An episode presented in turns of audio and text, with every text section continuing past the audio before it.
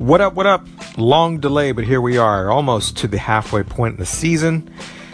Well, we kind of are already. We've gotten through seven weeks and uh, 13 total in the season, so we're, we're more than halfway through. Uh, let's kind of uh, look forward to this halfway uh, season report coming up pretty soon. As soon as Monday wraps up and these weeks are this week is final, then we will get into the update on the Falco division and the Beeman division uh, some familiar faces up at the top, some new faces at the top, and uh, let's kind of check in and see how the playoffs are going to unfold or how they are starting to shape up. Uh, yours truly, bottom of the barrel. Feast or famine with this guy. How do you feel about your team?